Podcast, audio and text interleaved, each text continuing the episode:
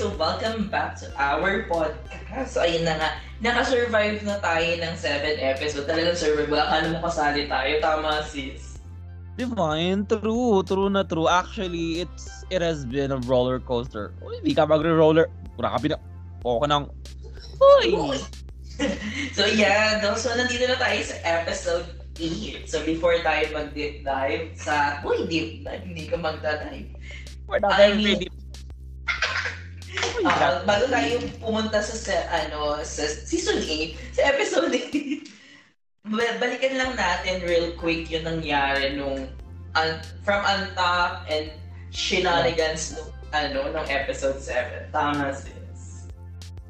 Well, uh, Ah, okay, so eto na nga. So, di ba nung, ah, nung episode 7, nagsashay ulit. Aga, si Miss Yes. Alam natin na nalungkot ang buong bayan sa pagkawala ng ating misis, ng resident misis natin. yes. So, ac- ayan. actually talaga nakakalungkot talaga yung yung Ano yung lungkot, sis?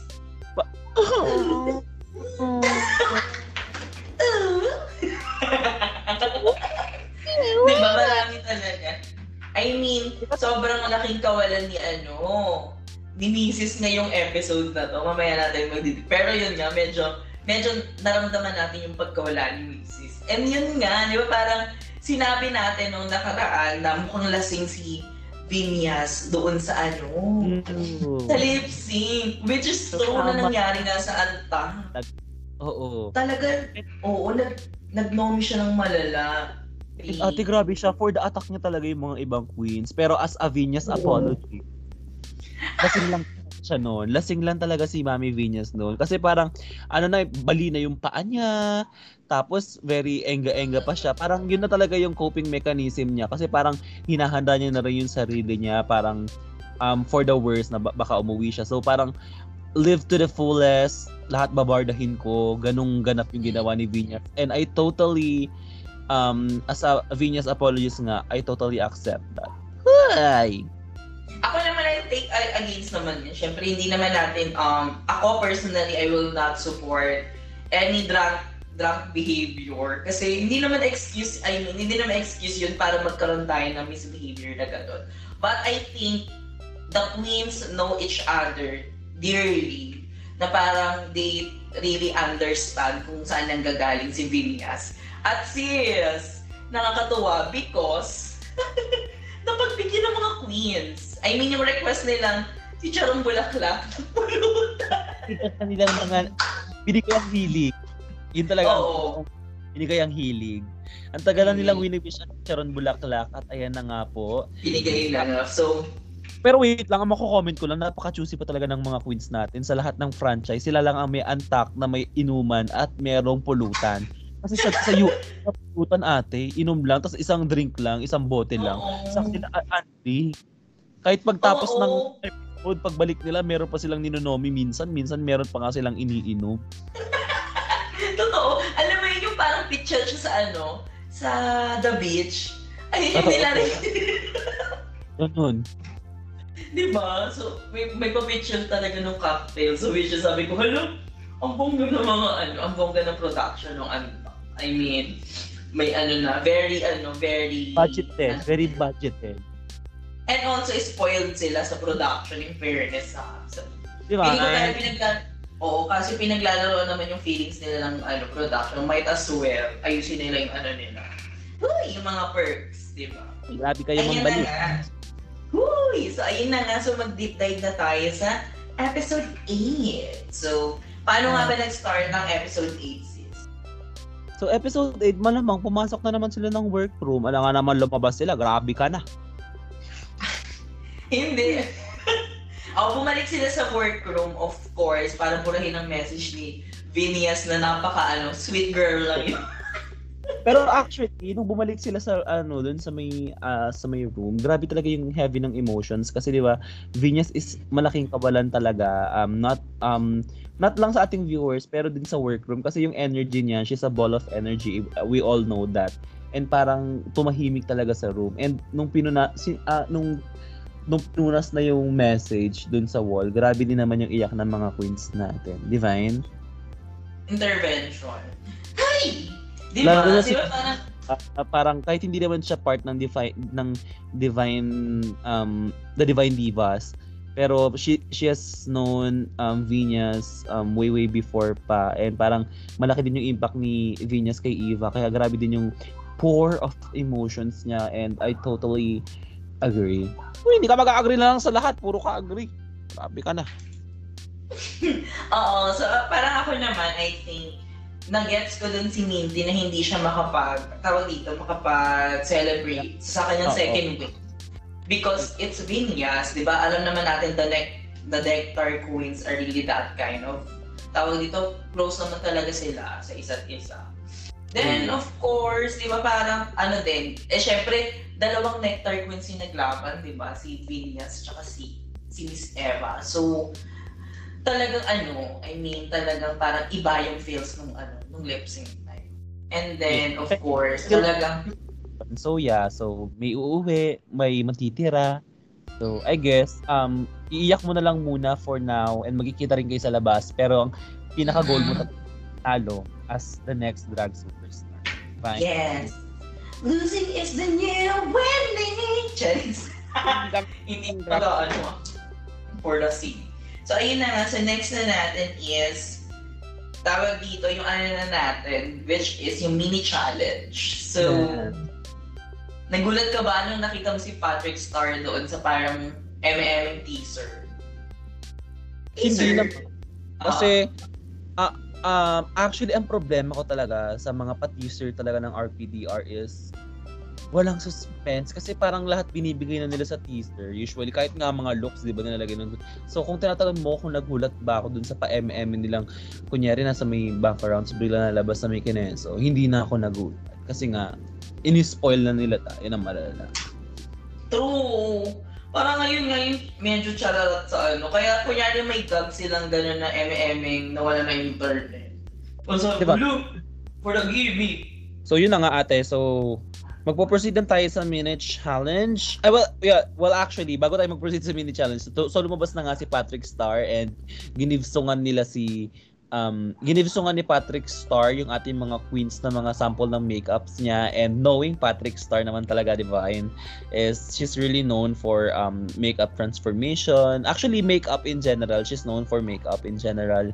Uh, and gusto mo bang makatanggap na binigay niyang makeup? Yes or no Of course, ate. Kahit hindi ako marunong mag-makeup ko. for the makeup. Tapos ang pinaka nakakatawang moment doon is ano, na may sinabi si Ma- si Marina na parang wala bang cash. Hoy, binigyan ka na ng makeup, manghihingi ka pa ng cash. Grabe na yung ugali mo for today's vlog. Hindi ka magiging poka ng makabi ng Uy! hindi aabuso ha. So, ayun na nga nung yung nangyari dun sa ano, di ba? Dun sa tawag dito, mini challenge. Is, ang mini challenge din talaga natin is The Paris challenge. Yes, the Paris is burning. Oh, Because really, because reading is, uh, Uy, fundamentals. Mutual fundament. Uy, grabe ko. Hindi mo gagawing work natin. so, ayun na nga nangyari, di ba, na ano, um, unang-unang, anong parang ikaw muna? So, ano yung ine-expect mo dito sa reading challenge? Um, ang ina-expect ko sa reading challenge kasi um reading is just not dissing eh. It's parang reading should be fun. Parang when you read Yes. someone, um may halo siya ng wit pero may Mhm. halo din parang um in a way uh shade pero hindi siya ganun kalalang shade. Parang ano lang talaga siya kasi reading should be. No, kasi pagka hindi siya fun, it's shade.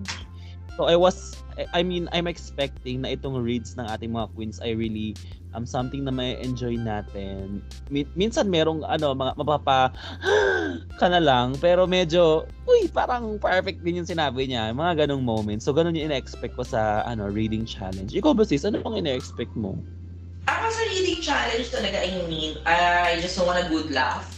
So, kung matawa. For the, for the laugh talaga ng malala. Sa, kasi syempre nga, yun naman talaga yung essence ng reading, di ba? It's Yeah. really to have fun, just be stupid, yeah doon sa mga eksena na gagawin nyo and, and, and mga ganong kashikihan. So, ayun yung ina-expect ko. And then also, of course, dito rin kasi lalabas if a queen, Yung, yung ano niya, kung tawag dito, kung hindi kasi effective na na reader, na reader, na ano yung mga leads, kung mag-came across siya as offensive, kasi may mga ganun, di ba? Parang below the belt, you know, alam mo Yes. yun, yung mga, ito yung mga ano, chicharo na may laman. Di ba may laman yung ano, yung mga, ano nila, yung mga crunch-crunch kineso na sinasabi nila sa mga queens. So, dito, dito, I, I think the production, ito na yung time nila para mag-milk ng drama. Aha, di ba? So, ayun na nga. So, ang unang reader natin for today's video is si Eva Locmin. Charing hindi. Si Marina Summers and Falls. So, how? Marina Summers, well, a- ano naman, ina-admit naman ni Marina Summers na yung um, reads niya ay were, ano, very um, crickety, crickety, crickety. So, very, mga wali. Kumbaga, sa joke, wali talaga yung mga, ano, mga ah, reads niya. And, although wala yung mga reads niya, hindi naman siya ganun din ka-rude. So, parang acceptable pa rin siya, pero mabantot nga lang.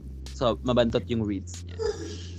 Yung sa akin, alam mo, yung ano naman sa akin, parang si Marina, yung, yung narinig ko na magsalita na si Marina, alam mo yung parang yung moment na nakanganga lang ako. Ay na, oh, she did not go there. oh, she did not. Alam mo yung mga ganong moment na ano, na parang sabi ko, oh, oh, oh. Alam mo yung parang Wait, napapagal. Siya ba yung may read kay, ano, Minty Fresh ng Ay Ay de las Alas? Or iba yun? Hindi, hindi siya. Okay, Alam mo, hindi siya. Oh my God.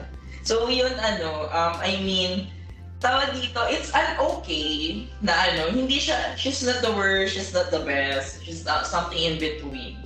Diba? Something else. So, next, gagawin yung something else. Kasi nga hindi, ewan ko, siguro ganun nga siya kaano, tawag, kaya feeling ko hindi din natin matandaan yung mga ano, medyo forgettable. Ay, hindi magiging True. forgettable ang ano, ang lead. Well, actually, tama. Si Brigading talaga ang next. Well, actually, I have to be, uh, if I'm going to be honest, yung reads talaga ng mga queens natin this season, lalo na't lima lang si- sila, parang di ba dapat nga pag lima na lang sila, parang mas on point. Mas mag-shine sila. And ano, an- at saka mas matagal na sila magkakakilala, mas mata- even Mhm. outside. Mas marami na sila nakareading mga reads na parang, Mm, Uy, grabe yes. mapapaganon ka. Uy, grabe ka na, Cordolis vlog. Pero parang from Marina to even Brigading, actually up to Minty, kung pwede ko nga lang yan pagsabay-sabayin ng mga, ano, na bigyan ng... Tulad Siguro ng maganda sila isa-isahin. Hindi worth it. Actually, it. Kasi parang ang wali talaga ng mga reads nila and parang I was I was not expecting a lot from um, um Marina when it comes to reading because she's she's just a look queen. Wala na siyang ibang sinerve sa table. Pero No, si Marina? hindi si Minty. Ah, si Minty. Parang wala naman ako na in-expect kay Minty na parang she's just a look queen. Wala na siya ibang personality na sinerve sa table. So parang when it comes to reading challenge, wala naman na din akong in-expect sa kanya talaga. Pero yung magkakasunod na Marina Brigading Minty, wala talagang parang ah, remarkable na read na parang ah, ano siya, parang yung worthy i-post. Parang, ay shit. Ba't Yes. ganun? Ang bantot. Sobrang bantot ate. Totoo din naman, I, I- think I I can so sobra akong mag-agree sa iyo in in comes dun talaga sa mga reading nila. Especially ano parang yung iba um reference sa um, tawag dito sa US Drag Race with the me. Ano ba yun? Ano yung sinabi ni Brigading? Basta ginamit niya yung me na word like girl. Menti, ganun. Something Parang, else. True. Something else. Diba? So, parang sabi ko, ay wrong. Sabi ko naman, parang ang dami namang pwedeng ano, no, no. Yun nga, medyo umasa din talaga ako kasi nga, I mean, yung mga shade na binibigay nila sa confessionals nila is enough for me to ano, to assume na magkakaroon sila ng magandang ano, Magandang magandang banter. Magandang... Pero wala talaga eh. Kasi Diba? Mm, parang mas okay pa nga yung ibang confessionals nila minsan eh. Oo, Pero, parang mas shitty and mas fun pa yung mga nasa confessionals nila. Yes. So, ito na nga. So, syempre, yung nauna nating mga queens, mababantot yung mga binigay nilang mga ano, kumbaga baso. Uy, hindi ka magsasabi ng basura, pero ang babantot ng mga reads nila. Pero, dito sa pang-apat natin, syempre, grabe naman na yung third strike. Huwag naman sana mag-fourth. So, sumalang na nga si Miss Eva and she did not disappoint. Actually, Um, Mhm. when it comes to reading, parang sa kanya din talaga ako pinaka nag-expect since she's the narrator of the season. So siya, siya din talaga pinaka Yes, maraming tama. airtime when it comes to confessional. So siya din ang mad- madaming nakikeme sa mga queens and ang gaganda ng mga reads niya actually and memorable talaga most of them. Mag- nag-agree ka ba sa akin? Yes, yes, of course. Sobrang ako nag-agree. So yun, kay Miss Eva nga din talaga, sabi ko. Kasi nga, she is known as a, ano talaga siya, MC or hostess. Sa mga Mhm. ano, I mean, sa mga drag events, ganyan. Hindi talaga kasi, alam natin, siya, hindi siya ganun ka-performer, perfor- performer na queen. So minsan, ano nga siya, medyo host sa ano. Kaya alam ko na ma- magaling siya or ina-expect ko na magiging magaling siya sa pagbabanter, sa mga ganun. Siyempre kasi as a host, uy, we really need na ano, we really need na think na now. Talagang kailangan mo mag-lead ng room. I mean, kailangan very now ka. Alam mo kung ano yung nangyayari sa environment mo. Alam mo kung paano, kung alam mo na kung medyo nag-fail ka na, kailangan mo maghanap ng backup sa sarili mo. Para, lalo na kunyari kung solo kang host, uy, based on experience, di ba? Para pag solo host ka, pag feeling mo nawawalay ka na, eh shit, kailangan kong bumawi. So, kailangan ano, very matalino dapat ka talaga mag-isip. Which is, ayun naman yung diniliver ni Miss Eva, di ba? Na hindi naman, she really did not uh, disappoint. I think she really the reading challenge for me. And Diba? ano, sobrang, sobrang fun talaga ng mga comments. Actually, I remember um, two, two of them. So, first one being Okay. parang kay, kay Marina, yung, actually, it's not only for Marina, parang 3-in-1 joke nga siya eh. Parang, I mean, three, three in one read kasi parang nadaanan niya si Silhouette. Sabi niya, parang akala niya daw si Silhouette yung Dark Horse. Then parang sabi niya, ah, parang biglang si Marina pala yon kasi ang pangalan is Black something. Black so, oh, Black Thunder. So that's uh, parang kabayo kabayo read na hindi mo siya sinabi na Hindi siya direktang kabayo, pero Oo, it's up. oo. Tapos parang yun, parang natamaan din yung brand ni Brigading doon kasi parang nagkaroon na ng second brand si Marina dahil doon sa read na yun while si Brigading wala pa ring brand doon sa show na yun so parang sabi ko ang galing ng read na yun sobrang ganda and Sobrang sobrang pretty, no? Oo, tapos yung isa pa is yung sobrang, I mean, parang inintroduce niya lang naman si Minty. Pero not, it, parang not, si, not Minty talaga, parang Enteng Cabisote. Not even Vic Soto, parang Enteng Cabisote. Siya ganun ka-offensive, di ba? So parang, Oo. ang galing ng utak ni Eva talaga dun sa part. Di ba? Hindi siya ano, hindi siya ano upfront. Parang ikaw mapaisip ko. Tapos pag ikaw na-realize, pang ina rin yun. di ba? Parang, Yeah. ano? Di ba? Ganun yung ano, ganun yung atake ni Miss Eva na sabi ko napaka-effective yun sa reading. Or sa roast, alam mo, sana talaga may roasting challenge. Siguro Para feeling ko po, feeling ko po nagkaroon ng roasting siya. Actually, that's one of the things that I have um parang noticed about about the challenges. Parang twice lang ata tayo nagkaroon ng comedy challenge. Parang yung improv lang and yung ano, actually hindi pa nga ganun ka-improv yung ginawa dun sa pageant eh. Parang yung yung yung pageant lang tapos yung snatch game yung parang pinaka-comedy challenges natin then parang wala na yung iba parang more on performance.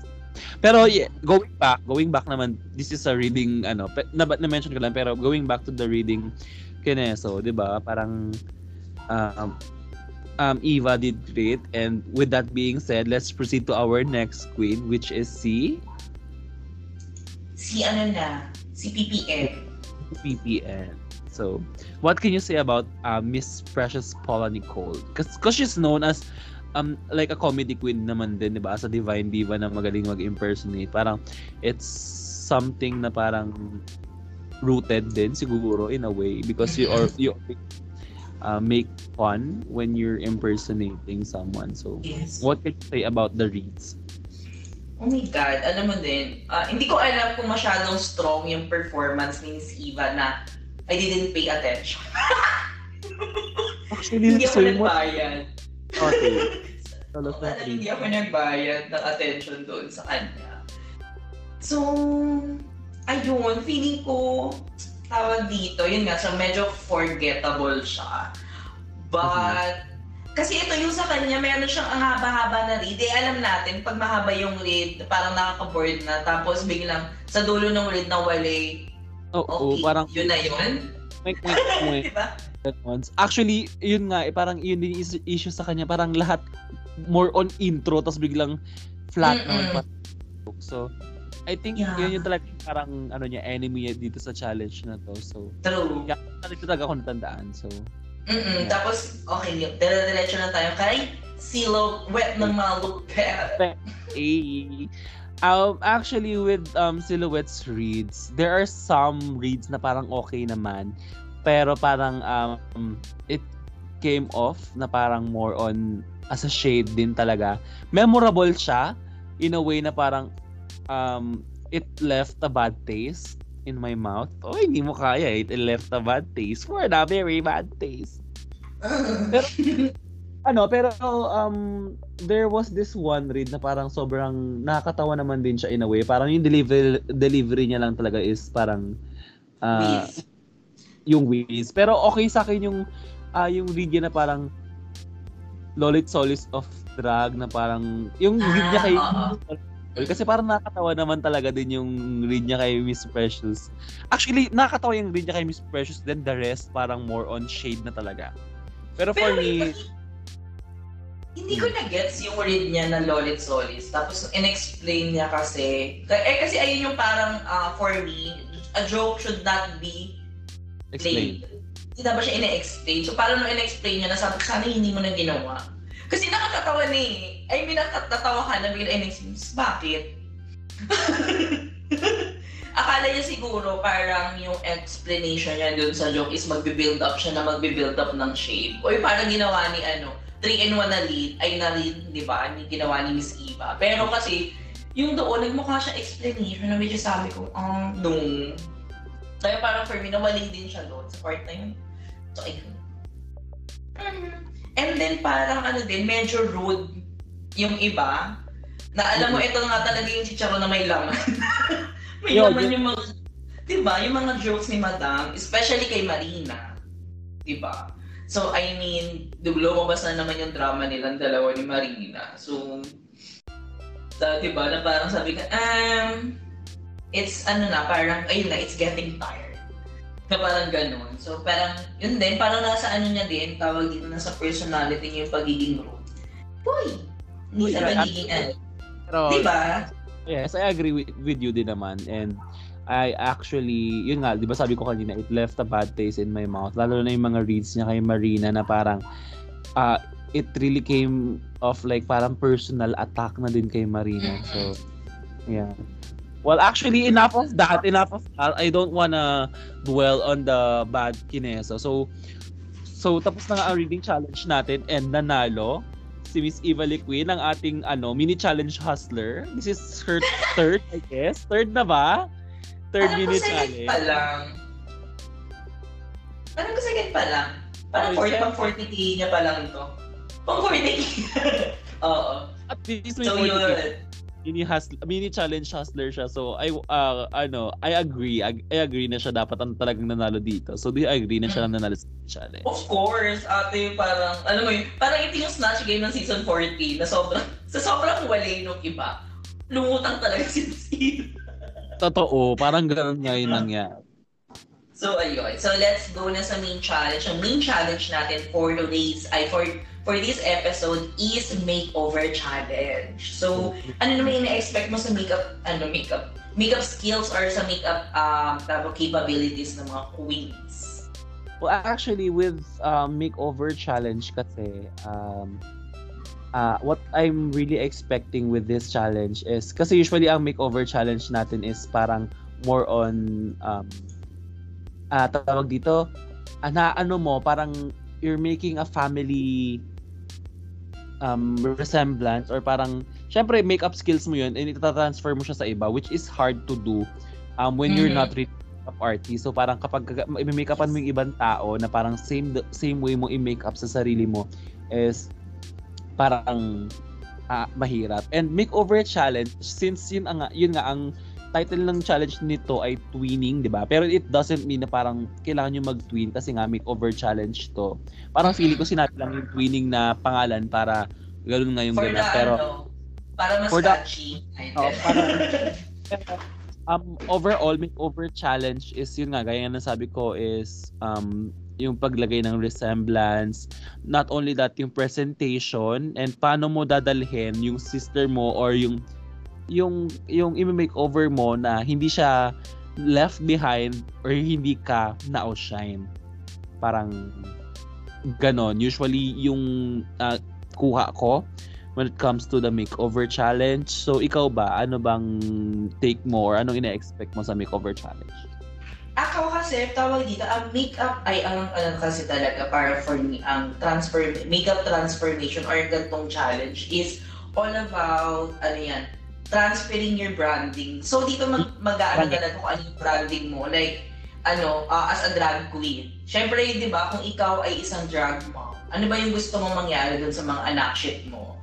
Di ba? So, kung sino man yung magiging drag daughter mo. So, ayun yung gusto mong maano. Di ba makikita naman natin yan, di ba, si Alisa Edwards kay, tawag dito kay Ligantra and kay Shangela, di ba? So makikita natin yung, hindi sila family resemblance when it came to ano. Pero nakikita na natin na, ah, ito yung branding ni Alisa kasi she's a performer queen, di ba? So she's a dancing queen. Kaya yung mga anak shit niya rin, ay, mga danceries din. Even, uh, tawag dito nung inampon niya, di ba sila, Gia Gunn, di ba? So, parang ito yung ini-expect ko. It's all about kung ano kang brand. So, uh, ano, as a drag queen, ayun yung ipapasa mo dun sa magiging, ano mo, ah magiging ah, partner mo doon sa challenge, di ba? So, ayun yung ini-expect ko talaga. And then, of course, yung skill nila sa pag-makeover ng non-drag artists. Di ba? So, Yes. makikita natin ko ito yung mga first-timer na magdadrag, tapos, ayun. So, ayun yung parang pinaka-POV ko or ina-expect ko sa challenge na to. So, ayun na nga. So, medyo controversial. Or Yes. medyo parang drama-rama ang eksena nung pag-reveal kung sino yung mga magiging partner nila. Di ba? Yun, actually, yes. So, yun nga. So, ah, what's next- your, ano, tawag dito, hindi na natin isa-isahin, pero ano yung pinaka-overall view mo doon sa nangyaring eksena?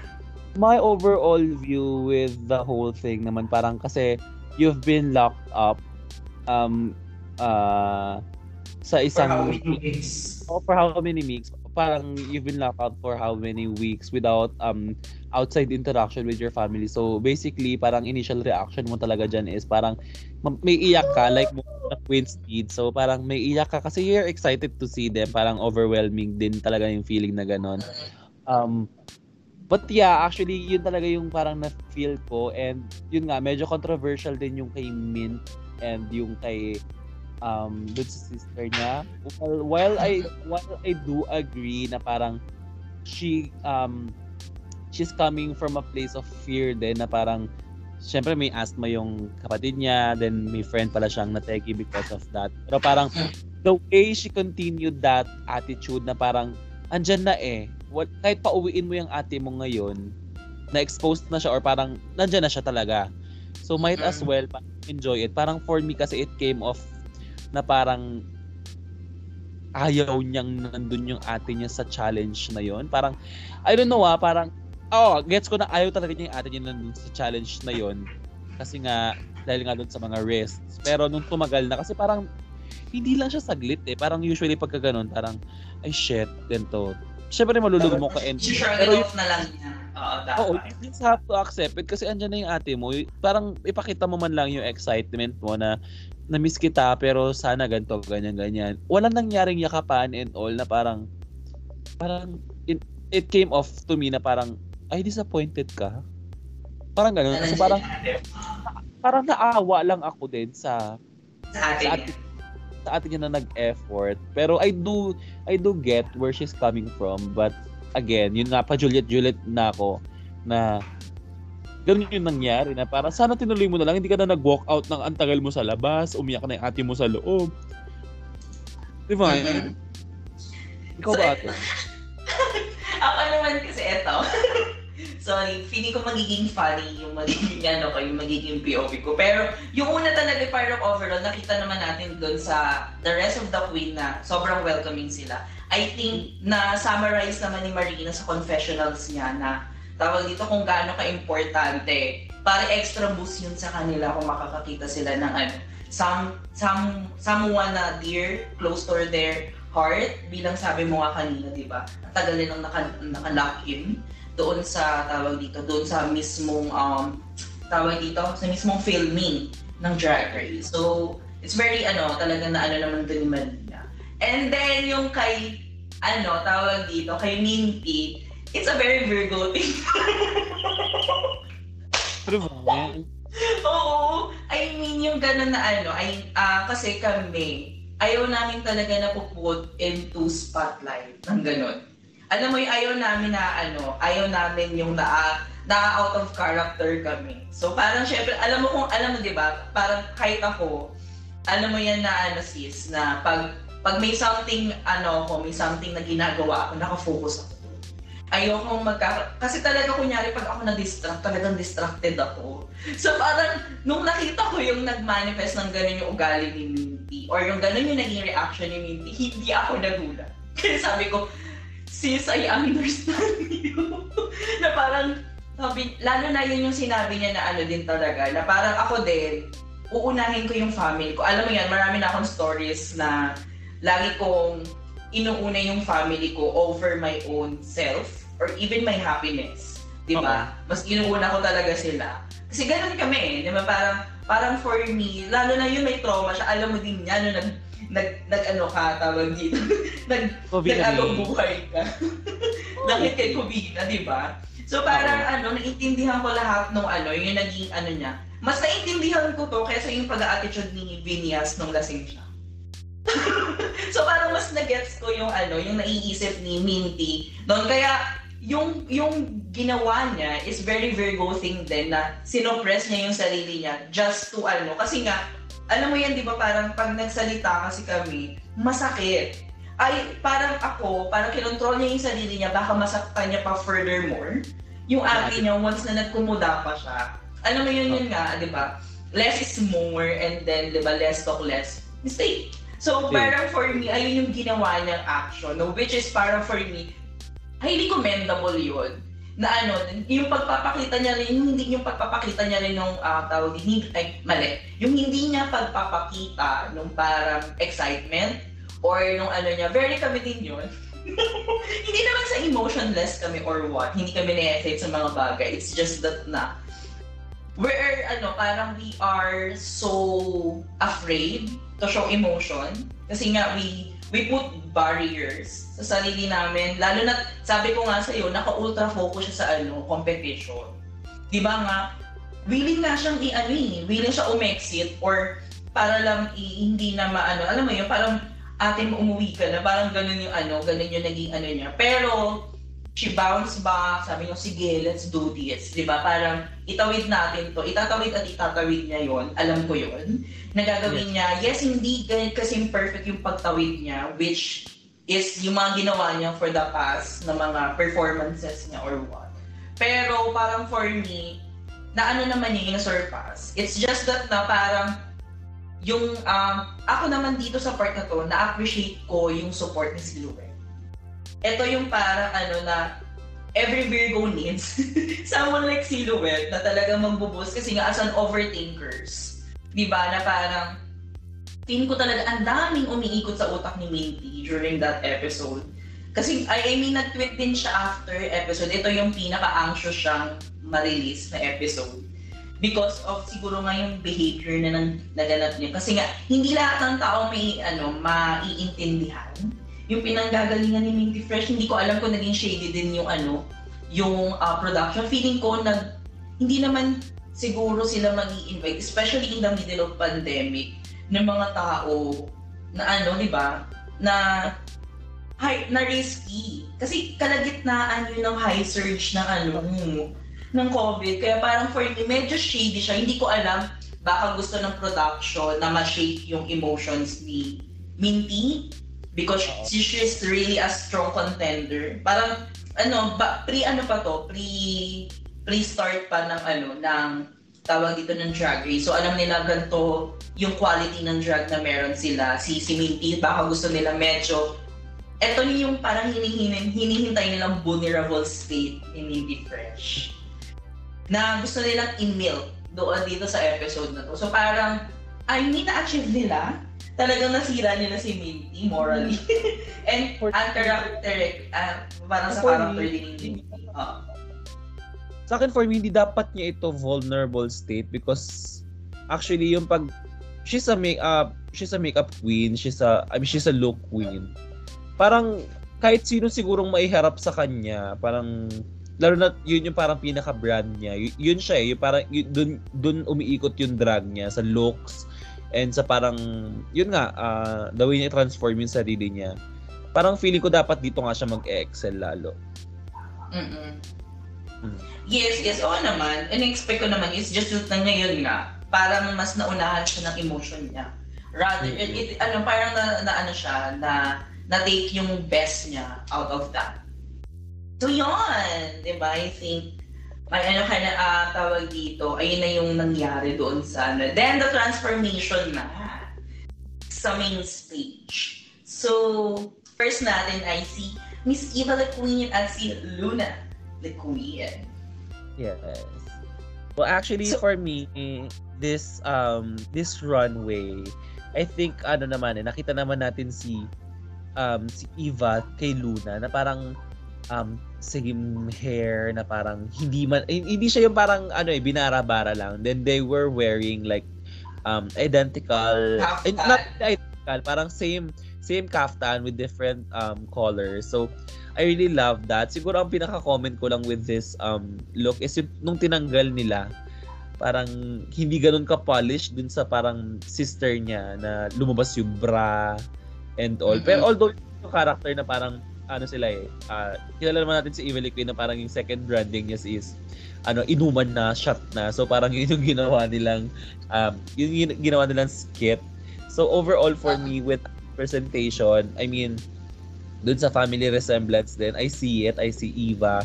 I see her brand there. So, it's uh it's a safe performance for me, I guess. Okay. So ako naman, overall naman sa kanila, I mean, the opulence is there. Definitely. I mean, yung fan side ni Eva, I mean, yung parang personality na kilala natin si Miss Eva the Queen ay lumabas din doon.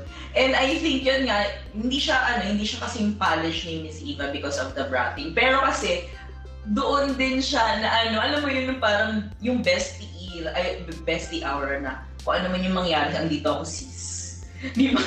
Ma- mawalan ka man ng bra, tutulungan kita. Alam mo yung parang ganun, ganun ko siya inano. I mean, kasi pwede kang, pwede hindi gawin ni Miss Eva na na ano eh, natawag dito na ayusin yung bra niya, hayaan niya lang yung ano yung yung bestie niya. Pero hindi niya iniwan sa ere si ah, ano si si Luna. 'Di ba? So parang ayun yung ano ko. For me ako eh, para sa akin strong yung ano na to, yung performance. Hindi ko siya hindi ko siya ginudge kasi sa tawag dito sa fashion or what. Sabi ko nga kanina, ang makeover challenge is all about um, yung presentation and also yung pagpapasa mo or yung branding mo. So ayun yung pinaka main component or main tawag dito main uh, element na meron dapat sa makeover challenge which is na-check dalaw na, na-check ni Miss Eva yon ng 35 times for me. Ah, add ko lang din, yes. Hindi naman din fashion. Kilala mo naman ako, sis, na hindi talaga ako sa fashion nagbe-base talaga din sa looks. Kaya parang Ay. Ang- Anong lagi dun sa fashion? Cherries. Kasi- ang binibase ko lang doon is parang if you remember Alaska dun sa padding na parang it was messy, diba? Dun sa season niya. Parang nung second look kasi nung kay Eva, parang ganun yun ang- na-feel ko na parang nung tinanggal na yung kaftan na parang um ah, yun nga yung no walang parang walang body si ano eh si Bestie. So parang um it's more of parang yung syempre we're nitpicking here top 6 na. So parang Mhm. for- yun yung naging issue ko doon nung tinanggalan nila yung look na parang ay parang mas okay sana kung hindi na nila tinanggal kasi parang Mhm. si opulence na pero kung tinanggal man nila yon parang sana mas more on uh, polish talaga pero yun nga yun, yun yung comment ko about Yes. So next na natin is si Silo and Shadow. Okay. Silhouette and si Shadow. Oo. Ako, ako naman ang una. So sa, sa, sa akin naman, yeah, look-wise, napasa yung branding talaga ni Silhouette kay Shadow. And I think Shadow, Miss Shadow really, ano tawag dito, um, talagang tinake over niya yung runway for me. Sa lahat, alam mo, ta- kung, ta- kung, kung na-read yung, yung isang film mamaya, kung na-read si Pretty Ding na na-overpower siya nung, ano niya, nung drug daughter niya, Hmm. mas, eto talaga si, ano siya, tawag dito, parang talagang, tini, ano, parang lahat sila kinabog, lahat sila ni Shadow. I mean, lahat ng, lahat ng queens. Diba? Hindi man yung drug daughter, pero, pero lahat yan yung ganon. And then, the presentation is ganon. Pero med- medyo, ano lang, medyo weird kasi yung judging this, ano, this episode, na parang for me, they're, um, tawag dito, they're calling out um, other other contestant with serving etong ano etong type of branding. Pero kasi ayun nga yung brand kasi nila. Bakit bakit ano bakit hindi pantay? Yung pag-relate mo dun sa mga ano sa ibang contestant so parang yun nawirdohan ako. Pero for me this is a strong ano parang strong night naman kay Silhouette eh ay kay oo kay Silhouette. And then yun nga parang hindi ko alam kung masyado bang magandang canvas si ano kaya parang hindi naging challenge. Kay Oo. ano kay Silhouette yung ano yung makeover challenge. Kasi pageant queen din pala si ano si si ah, si si Shadow. Both both male and ano nagmi-miss gay siya both Mr. and Miss Gay so parang parang for me um it's a really huge advantage for ano for Silhouette na talagang inano na naman niya. Tawag dito um um tawag dito? Um talagang inano din naman niya in-embody. So yun.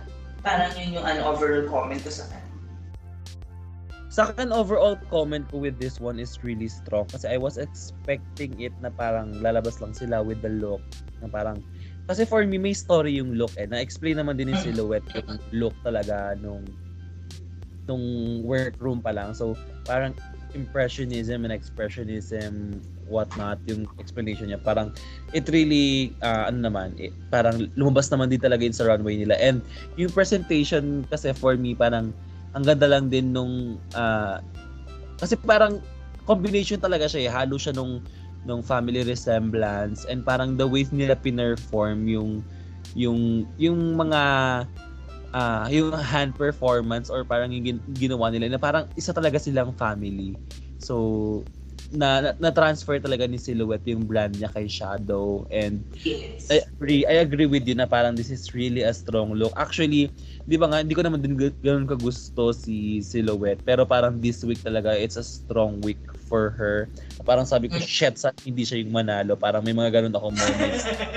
Pero ewan ko, may mga kasi na parang may mga ganun ako, shit, sana hindi siya yung manalo, ganyan-ganyan. Sabi ko, sana may mas lumabas na mas maganda, kinesa, kinesa, ganyan-ganyan. Pero yun, uh, this is a really a strong look for, ano, for silhouette na malupad. So next naman natin, of course, si Malina at Marites Summers. So ikaw naman mauna sa kanilang dalawa.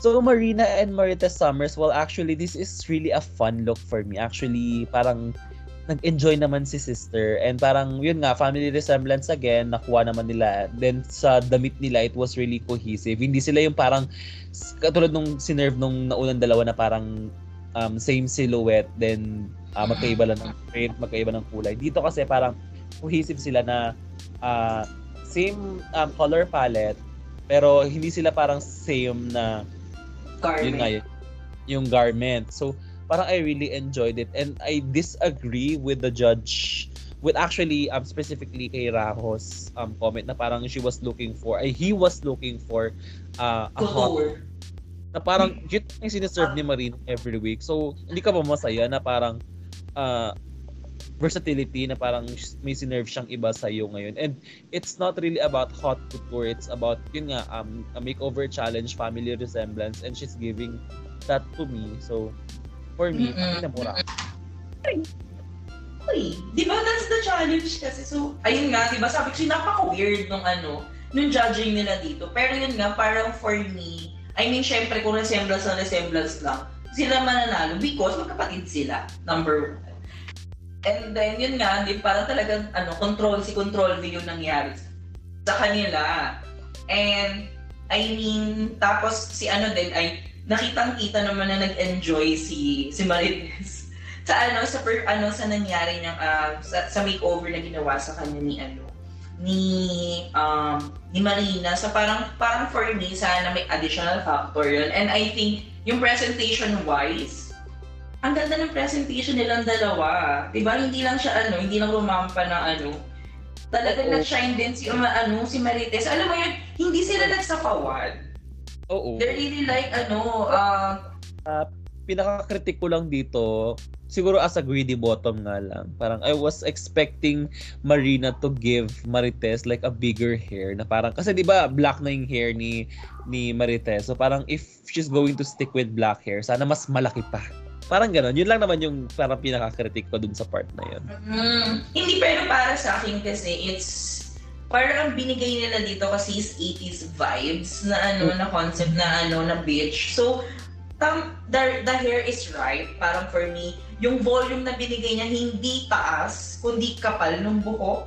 Oo. So parang nung nakikita kong nag-ano sila, alam mo yung parang medyo ano may, 'di ba? Ah, bongga kaday, ano, bongga kaday aesthetic yung binigay nila sa akin. So parang parang for me hindi ko naman na ano, 'di ba? As a beauty bottom din naman. Pero para sa akin it's just right. Hindi siya exaggerated.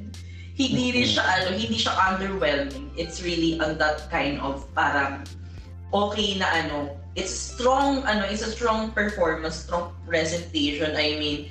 And then talagang may medyo may eme pang gag na ano na for the selfie ba? Sila Yeah. with the judges di ba? Parang parang for me it's very now it's very ano tawag dito. Tapos alam mo tawa-tawa ko sinabi nila perfect. Sabi ko wait that's us. Oh. so ayun parang for me na-enjoy ko kasi performance di ba Diba? Alam mo yun yung, alam mo yun kasi diba, may mga mag, magkakapatid naman na, syempre pag binibilan tayo ng mga damit ng mga parentals natin, diba? Minsan, same ano, same silhouette lang naman yung binibili sa atin. So parang yun, ayun yung nakita ko sa kanila. So, makikita mo yung individuality nilang dalawa while being so cohesive. Alam mo yun, yung, alam mo yung parang, um, it is like 21 vibe. So, di ba ang 21 is very different from each other, personality-wise. Pero pag nagsama-sama sila, they're really, ano, parang magigets, ah, 21 sila. Kahit sabi mo, magka, hindi nila kailangan mag, ano, mag same color ng dress, ay ng same color palette. Kahit sabi mo, iba-iba yung color palette nila. Makikita mo yung cohesiveness ng group nila. So parang dito, nakita ko yun sa kanila na parang, ano, hindi ganun ka, ano, di ba, medyo shimmery yung kay, ano, kay, tawag dito kay Marites, tapos yung kay, pero toned down. Yung ano niya, yung part matte-ish, yung yung kay ano, kay yung kay Marites, para sabi ko, ah, okay. So parang, go, di ba? Parang, ako, hindi, hindi siya, ano, yung tawag dito, hindi siya deserving dun sa mga negative comments ni Rako. Di ba? RTW, RTW, parang, ha, ano ba yung challenge? Hindi naman to ano. Hindi naman Ano to best drug? Ano to best drug yung ano category? The category is family resemblance. Yeah. Bakit Actually, sa iba naman nakatingin T? Okay, so next na natin ay si Brigiding Ding Ding at si Tigiding Ding. yes. So ako na mauuna naman dito. Sige, ikaw muna. Go. So sa kanila naman, ito, it's giving me, tawag dito, hindi ko alam na ano, tawag dito, um, it's a really a mother and daughter na ano, na tawag dito, na tandem. It's like, ano, um, Juju B, Juju B and ano, um, tawag dito, um, sino ba to Raven na eksena? Alam mo yung si Juju B yung nanay, tapos si Raven yung anak niya. Parang ganun yung, ganun ko siya na ano, nabasa. Si Ra- si Raven yung nan, tapos si Jujubi yung anak. Hindi kasi yung para sa akin kasi yung yung very yung turban na ginawa doon kay ano kay Tigiding is very jujubin na ano aesthetic. Hindi mo mapaggaganyan si Raven. Na ano, na very Turban. parang Lagi nakaturban si Raven. Ay oo, pero yung yung styling ba? Very yung pang nanay kasi. Alam mo yung parang duster na maluwag na ano, ayun yung parang naging ano, ayun yung naging vibe niya sa akin. Kaya parang feeling ko si Jujubi siya. 'Di ba? Which is 'di ba na ano naman na ma- mas younger si Tigiding kay Brigading. Pero parang for me, eh, alam mo, ito yung strong week ni, ni Brigading for me. Actually, yes. Actually, I, I, I agree. Parang, alam naman din natin na parang Brigading should have went home parang earlier, mga dati-dati pa. Pero this week, since, since andito naman yung pinag-uusapan natin, ito yung week na parang strong week for me. At siya, actually, alam mo kung anong pinaka-naalala ko dito sa look na to or dito sa performance na to na alam mo yung kay Jinx Monsoon? Jinx eh, yung una niyang ano, una niyang makeover sa season Una 5. niya makeover Sa season 5 na parang mother and daughter. Parang ganun yung sinuserve nila for this Kaya for me talaga, parang, ay shit, ang ganda nito. And yung, yung pattern yun nga, hindi sila same ng silhouette kasi nga mother and daughter yung sinuserve. So parang I was really buying it. Parang for me, oh, I love, it's a cute look. It's a cute look. Parang ganon. Oo, Just- it's a strong look talaga. Ta. Tsaka yung, Yeah. ang ina ng makeup skills ni Brigading Tay. Nakita Eh, naman natin out of drug si ano, di ba? No offense, may kitigiti. Pero, ate. ano, ano, sorry? Grabe yung binigay sa kanyang canvas pero she made it work. Diba? That's fucking real. It's a read, but yes. It's fundamental. Cherry. Oo, di ba? Parang, I mean, yung ano, tawag dito, alam mo yun, yung ma- matigas na ulo na anak na ayaw yung sumunod. Di ba nauna na umexit si ano, umuna na umexit si Tigiding tapos na kung ano, anik, anik, anik pa yung ginagawa ng Brigading, which is very, ayun yung nasold nila ako sa storyline na yun. Ako, na-enjoy ko si Brigading this week talaga, promise. Hindi ko lang alam kung bakit gano'n yung naging comment sa kanya. Eh, and unfair talaga sila kasi nga yung comment 'di ba ni Raho na parang outshine ba, daw siya by Tigiding. Pero Mm. same with same with ano, Shadow and Silhouette na parang sana kasi si Shadow na nga lang daw yung sumali ng drag race. So mas parang 'di ba mas Ano, pangit di ba? 'Di ba mas Ano ibig pangit sabihin mo doon? Di ba? parang ang ano lang, parang double standards na parang ay, grabe naman. Mm. Oo, di ba? I mean, Shadow itself outshine everyone. di ba? Lahat sila na nandoon sa ano, hindi nga siya nagmukhang shadow ni Silhouette eh. Di ba? Parang, kaya hindi ko gets kung bakit ganun. And I think naman parang ano naman, wala namang pinagsisihan si ano doon. Kasi syempre gusto niya din talaga mag-shine bilang, alam mo yun, break, breakthrough yun sa per ano na experience nilang dalawang magpinsan, di ba? Na lumabas sa drag race, lalo na di ba yung parang pinsan niya is marami pang restriction when it comes to his ano, to his gender, di ba? So parang parang for me very very good mother-ish yung nangyari na ginawa ni ano ni Brigading D. Well, actually, ano din, totoo din yung sinabi mo. And parang yun nga, na parang, since it's a makeover challenge, parang normal din naman talaga na dapat medyo magsha-shine talaga yung minake-over mo. Oo, Parang- makikita mo yung ano, the makeover itself. Kung paano nag, nag ano, paano yung itsura, di ba nga, may before and after pa nga sa ano, sa US. Oo. Para makikita mo kung ano yung pinanggalingang look or itsura nung ano, out of drag nung contestant. So, hi! So, judges, you're out for elimination. Today. Grabe you judge. Diba? So yun. So next na natin ay si uh,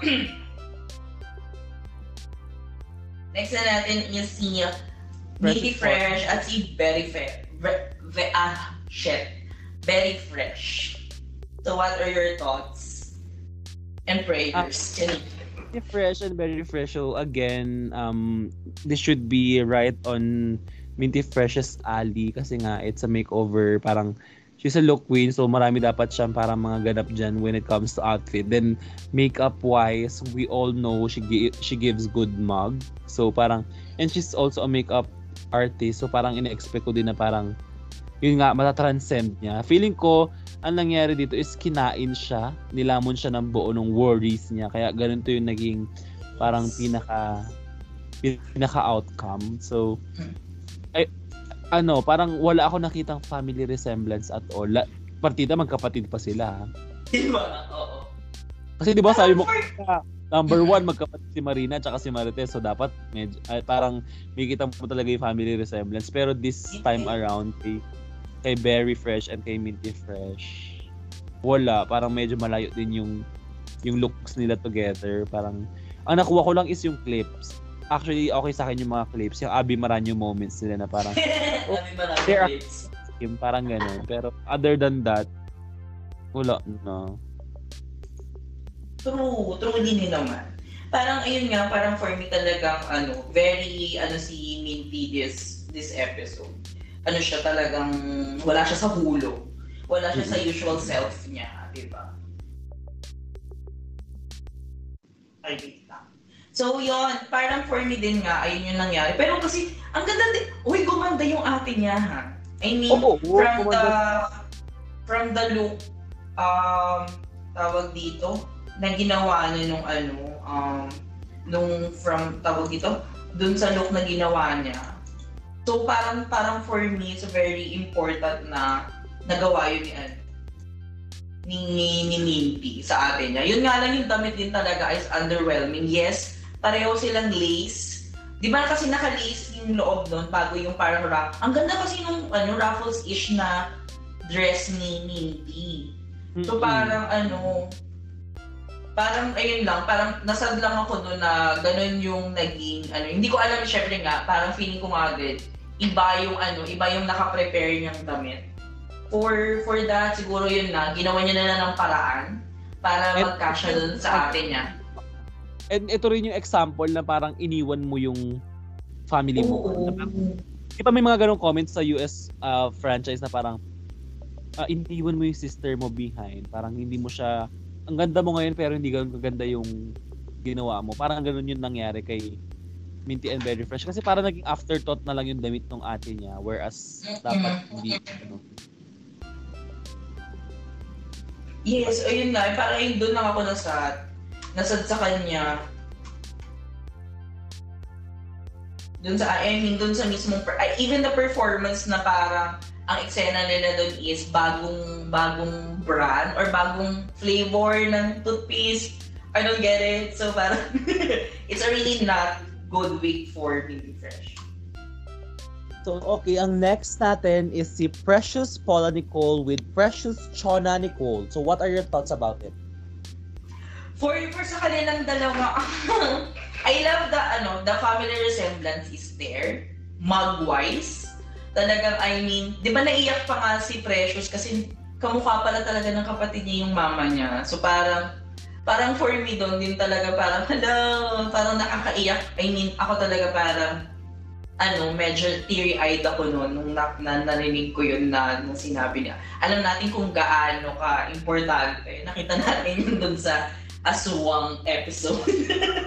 sa aswang episode kung gaano ka-importante kay ano, kay Precious yung tawag dito, yung ah, yung mama niya. So, nung naano ko yun, nung na tawag dito, nung nangyari, sabi ko, hala, mukha-mukha yung mama niya. So, resemblance-wise, yes. But out, outfit-wise, it's very, ano, it's like, it's the same parts. Uy! It's the same, ano, tayo mo yun, it's the same doon kay, ano, kay uh, Minty Fresh na parang na-let down niya yung, ano, na-let down niya yung ate niya. Ay, ate Yeah. niya, yung kapatid, yung kapatid Kapatid bugso niya nga pala, hindi niya pala ate. Di ba? Yeah. So parang, ano, Yes, sa akin for me naman din, I agree with you. Parang the mug feels correct. Pero yung yung outfit nga din, na parang hindi naman tayo nagbe-base din sa outfit, pero the way niya kasi uh, yun nga, transform yung ate niya. Kasi it's a whole experience talaga yung transformation or yung makeover na challenge na to. Pero parang ang nangyari is, binalutan niya lang talaga ng tela yung kapatid niya na parang, ay, ate, ba't ganun? Parang, what You left happened? Parang ganoon. And yes, parang I know I love Precious and all, pero I think this is not the week for her. So, yes. Mm-mm. Ewan ko, medyo, medyo apologies. PPN apologies yung mga judges. And, Truth. diba? So yun nga, so, tapos na yung runway looks natin and mga transformation natin. And for this, since anim na lang naman na sila, um, regardless of track record, sino yung Mhm. tops, sino yung ang bottoms mo? For this episode, may bottom 2 talaga is si, ano, si PPM tsaka si Minty Fresh. Yes, I totally agree with you. BPN and Tapos may may top, may top two queens is si Eva at si Silhouette. Silhouette. Okay, yes. Yes, I agree with you naman din dito sa challenge. Ito, actually, pareho tayo ng top 2 and bottom 2. So, um, Minty Fresh and Precious Paul Nicole being the bottom queens. Ay, wait lang. Paano yung dalawa? Kasi di ba, syempre, tops, di ba top 2 tsaka bottom 3? Sino yung Hindi si- ano? Si, ano, si, si Marina and si Brigading. Parang safe look, parang ganon. Oo, hindi sila, hindi sila bottom 3 worthy din naman. Ito talaga yung talagang, ano, parang, ha, sayang. Yes, pero yun nga, ah, na bottom 2 si Brigading and si Minty Fresh. Do you agree? Regardless of track record? No.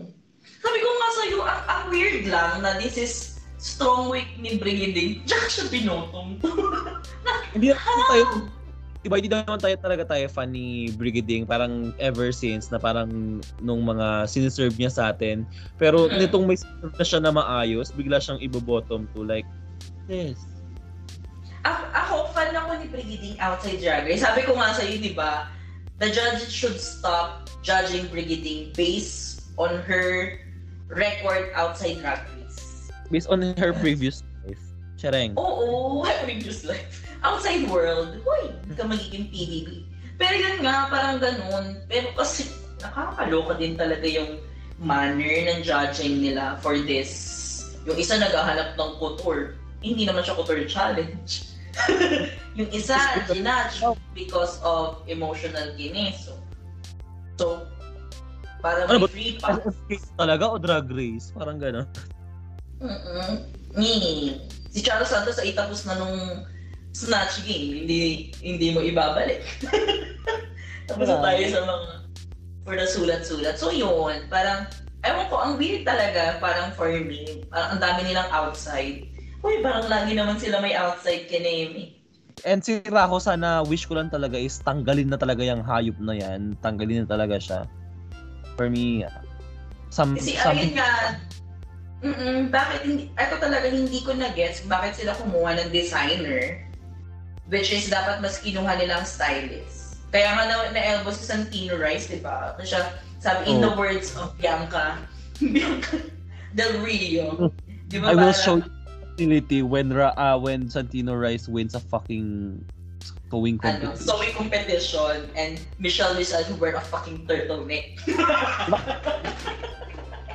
At hanggang ngayon hindi naman nagka-turtleneck si ano, Michelle. So, it's valid. And so, ayun yung para sa akin ano, para sa akin, bakit nga kasi ano, kasi mostly talaga na ano ko din yun na parang na, na ano ko, yung iba kasi yung mata ng stylist sa Oo. designer. Kasi ang ang stylist, titingnan niya yung style itself.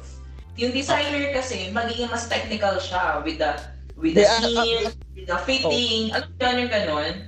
And ang designer Diba? parang syempre very murmur and grande talaga ang gusto nila. So parang magbe-base lang talaga sila kung parang opulence, kine. So usually ganun yung parang i-base nila mga designer. But the question is, did Rahul Laurel serve opulence in his works?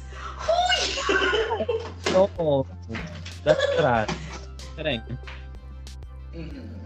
If if Eva if Eva the Queen trash out ano outfit last week is trash ano pa yung mga sinerve niya on its Yeah. own collection and then dun sa mismong style niya I mean parang he's serving same poses niya every week like girl Yeah. Oh, walang versatility. Like, ew. No, liar ka. So yun na nga, let's proceed na nga dun sa ating lip sync. So, yun nga, bottom 2 natin Ano si bakit sinanalo muna? So, nanalo si Silhouette na malupet. Do you agree? Do I agree? Partially, yes. Kasi ewan ko talaga, eh. parang for me, this is Miss Eva na ano talaga. I mean, kung kung, kung same judging ha, sinabi na na-outshine kasi. Uh, ito lang kasi, binase ko to dun sa judging nila. So, parang nag-base ako sa POV nila. Kung feeling nila si Tigiding ay na overshine or outshine ni na-outshine niya si Brigading. Eh, ganun din naman yung nangyari kay Silhouette. Eh, yung kay ano naman kasi very bestie vibes, yung binigay nila sa akin, I mean, the support system na ng dalawa. Kaya parang for me, mas na-achieve ni Miss Eva yun. And considering din yung canvas na meron sila. So, ginawa nating artist yung mga tao eh, no? So, ayun, parang for me, mas stronger for me yung perfor- overall performance ni Miss Eva over Silhouette. So, yun lang. Sa akin naman, as much as I love Eva Lee Queen and parang labagman sa loob ko sabihin, pero this is talaga Silhouette's week for me talaga. Mhm. Okay. Uy, first time natin nag-disagree. Which is good. Hindi tayo magiging Diba? kalagagagically. Uy! Hi! So yun, so nanalo nga si Silhouette with 80,000. So deserve niya naman talaga this week. For me, ah, deserve niya talaga this week. So Mhm. congratulations and tama ka na sa madami mong sinasabi. Thank you Mama Pau. Alam mo yan Marina. Ma- Mama Ah, Pao, ano- this is, this is like validation as a drug bomb. Diba? So, ama ka na ako na very more more talk ka. So, yun nga, um, uh, meron siya repeater jets and um, So bottom two queens natin is si uh, Minty Fresh and si Brigading. So maglilipsing sila sa song na Josa. So Josa for me is sumikat sa ano eh sa TikTok na eh. Ja ah, ah, ah, sa Tarang for me this is a good lip sync song. So Yes. Divine. So and ito nga pala ang second nilang lip sync. So, this is the part to the remix, Boots the House Downs Mama. Ganon. So, actually, for me, this uh, lip sync round na to is mas um, mas powerful yung lip sync na, na to. Hindi ito me. Parang okay for me yung lip sync. Pareho sila nag-serve ng great performance. And um, si Minty Fresh ay biglang naging drag daughter ni Morgana at napakadami niyang nilabas. Yes.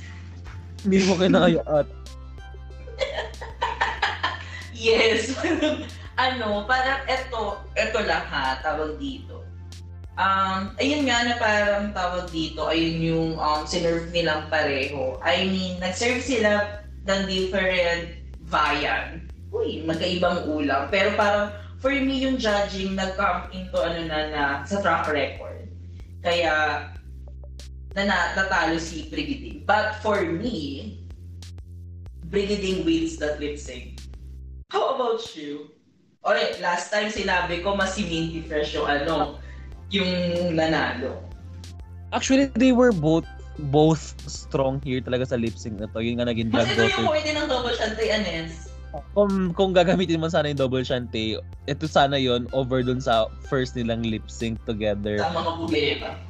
I do agree with you, yung lip sync ni Brigading, the way siya nag-bend and everything, mga gags niya and all, parang for me, she won this lip sync. Pero, um, yun nga, nag-base na sila sa track record, uh, feel ko talaga. So, yun, uh, deserved na din naman ng umuwi ni ni, Brigid, ni Brigading, eh, ano, parang long overdue na elimination niya na to. So, Mhm. So yun nga, natang- so, natanggal na nga si Brigading. Do you agree? Ako no. Kasi sabi ko nga sa'yo. Sorry. Pero kasi, parang ang hirap tanggalin ni Brigading this week. Serving that strong performance. And, sa main ano sa main challenge, sa main runway and then serving that kind of lip sync. I mean nakita ko yung thirst o yung talagang grit niya na te gusto kong manalo. Para kasi nung nakaraan kasi hindi ko nakita sa kanya yon. Nung first Di ba first time niya mabottom nun? Tama ba ako? Ay, hindi second time niyang mabottom nun. But yung fire niya doon, parang nag, ano na, nag-subside na. Parang medyo sumuko na siya na parang ayaw niya na lang sigurong ano eh. I mean, nandun pa rin siguro yung pride niya na si Minty Fresh yung kalaban niya. So, ayun yung ano, ayun yung naisip ko. So, parang for me, hindi deserve ni Minty, ay ni, ano, ni Brigid, ni, ni Brigading na makauwi this. Yes. Ayun. Um, for then, ano, parang regardless of track record din, kung yun nga, since ito na nga yung um, kineso, gaya nga nasabi ko kanina, parang long overdue na elimination niya na to. Pero regardless of, yun nga, track record, hindi dapat siya talaga bottom ngayon or hindi siya dapat umuwi. So, I don't agree na siya yung umuwi for this episode. Kasi nga, I mean, ayaw naman natin gawin laging basis yung mga franchises. Pero, um, gusto ko lang din mag ano mag, kumbaga ano related literature lang na, din natin para sa mga listeners na hindi familiar. Like, Relatedly. Like Cameron Michaels lip syncing four times against Miss Cracker na may one win. So parang na, na-send home niya nga si Cameron Michaels, parang ganun. Then Vanji versus I mean Vanji na parang walang ah, walang win umabot ng top 5. Parang mga ganong moments. So regardless of track record, I believe hindi talaga siya yung umuwi ngayon. So same tayo same tayo ng opinion for this one. Di ba? Ewan ko na lang, tayo na sabi ko, make-up wise, look wise, na-check naman ni, ano, ni, ni Brigading, bakit siya nabuot ko? Pero yun nga, parang ayun na yung nangyari. It is, it is really what it is. Truly booty, Booty, booty, booty. Diba? So, yun- Napa- Natanggal na si natanggal na si Brigading and we only have our final five queens. So with this final five queens, sino mo ah, sino, ano? ano? Do you agree? Check. Sino nakikita mo nasa sino nakikita mong nasa Rurok? Uy, hindi ka Sino mo sa next week for me si ano? Huy, charit. eh, yung mga inay nakikita mo nasa Rurok na parang she got this in the bag, siya nang mananalo, this is it. Hindi na kita tatanungin ng top 3, top 2, top 4, top Ay, yung ano na talaga, may eventual winner na, tama. Oo.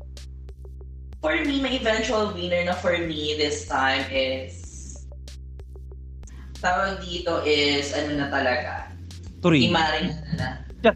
ah si Maring Marina na for me talagang crown the Filipino winner for me it's Marina I mean the consistency from yung ano yung five I think five weeks or six weeks siyang ano um nasa top diba lagi siya nasa panel ay nasa panel lagi siyang nadja-judge Yes. So yun, para for me, isang beses lang siya na safe.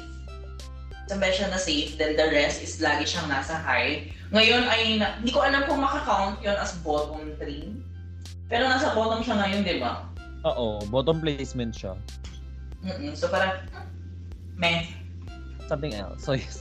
Same ako din. Marina din ako for the win. So, okay, next week, ang challenge natin ay music video challenge. I'm really looking forward to this. And makakainis na naman ang mga teaser kasi nilabas na naman nila ang look ng ating mga queens. So, what not to expect and what to expect. So, yes, I'm really looking forward for the final five. Ikaw ba sis? Umabot tayo ng ganito kahaba. Are you proud of ourselves? And also with you. Uy! Yes, of course. I'm proud. I'm proud as a proud mama. Uy, proud of Rama mama. So, nakakatuwa naman din at tayo din ay nai-influence natin ng mga friends natin. So, may mga non-drag race fans na tayo na ano, na, Ako- na, na, na-convert. Na-convert. na manood ng ano, ng, I mean, just continue the supporting yung mga queens namin, natin. So, makikita nyo rin kami sa mga viewing party soon. Sadyang may mga priorities kaming bayaran. And yung mga gustusin namin ay talaga naka-budget. But, we will do our best na makakanood ng viewing party. Yes! So, let's just enjoy the rest of the show. And then, yun nga, sana yung production mag-improve ng season 2. Yes, let's do it season 2 and remove na natin si Raho. Thank you po. Even Paolo. Uy, charing! Even kalat ka rin. Uy! So, ayun na. So, thank you so much. Kung nakaabot kayo sa part na to. I love you so much. So, see, see you. So, magkalinigan ulit tayo next week here on your- Rook Up Show. So, thank you so much and bye-bye! Bye-bye! Boosh!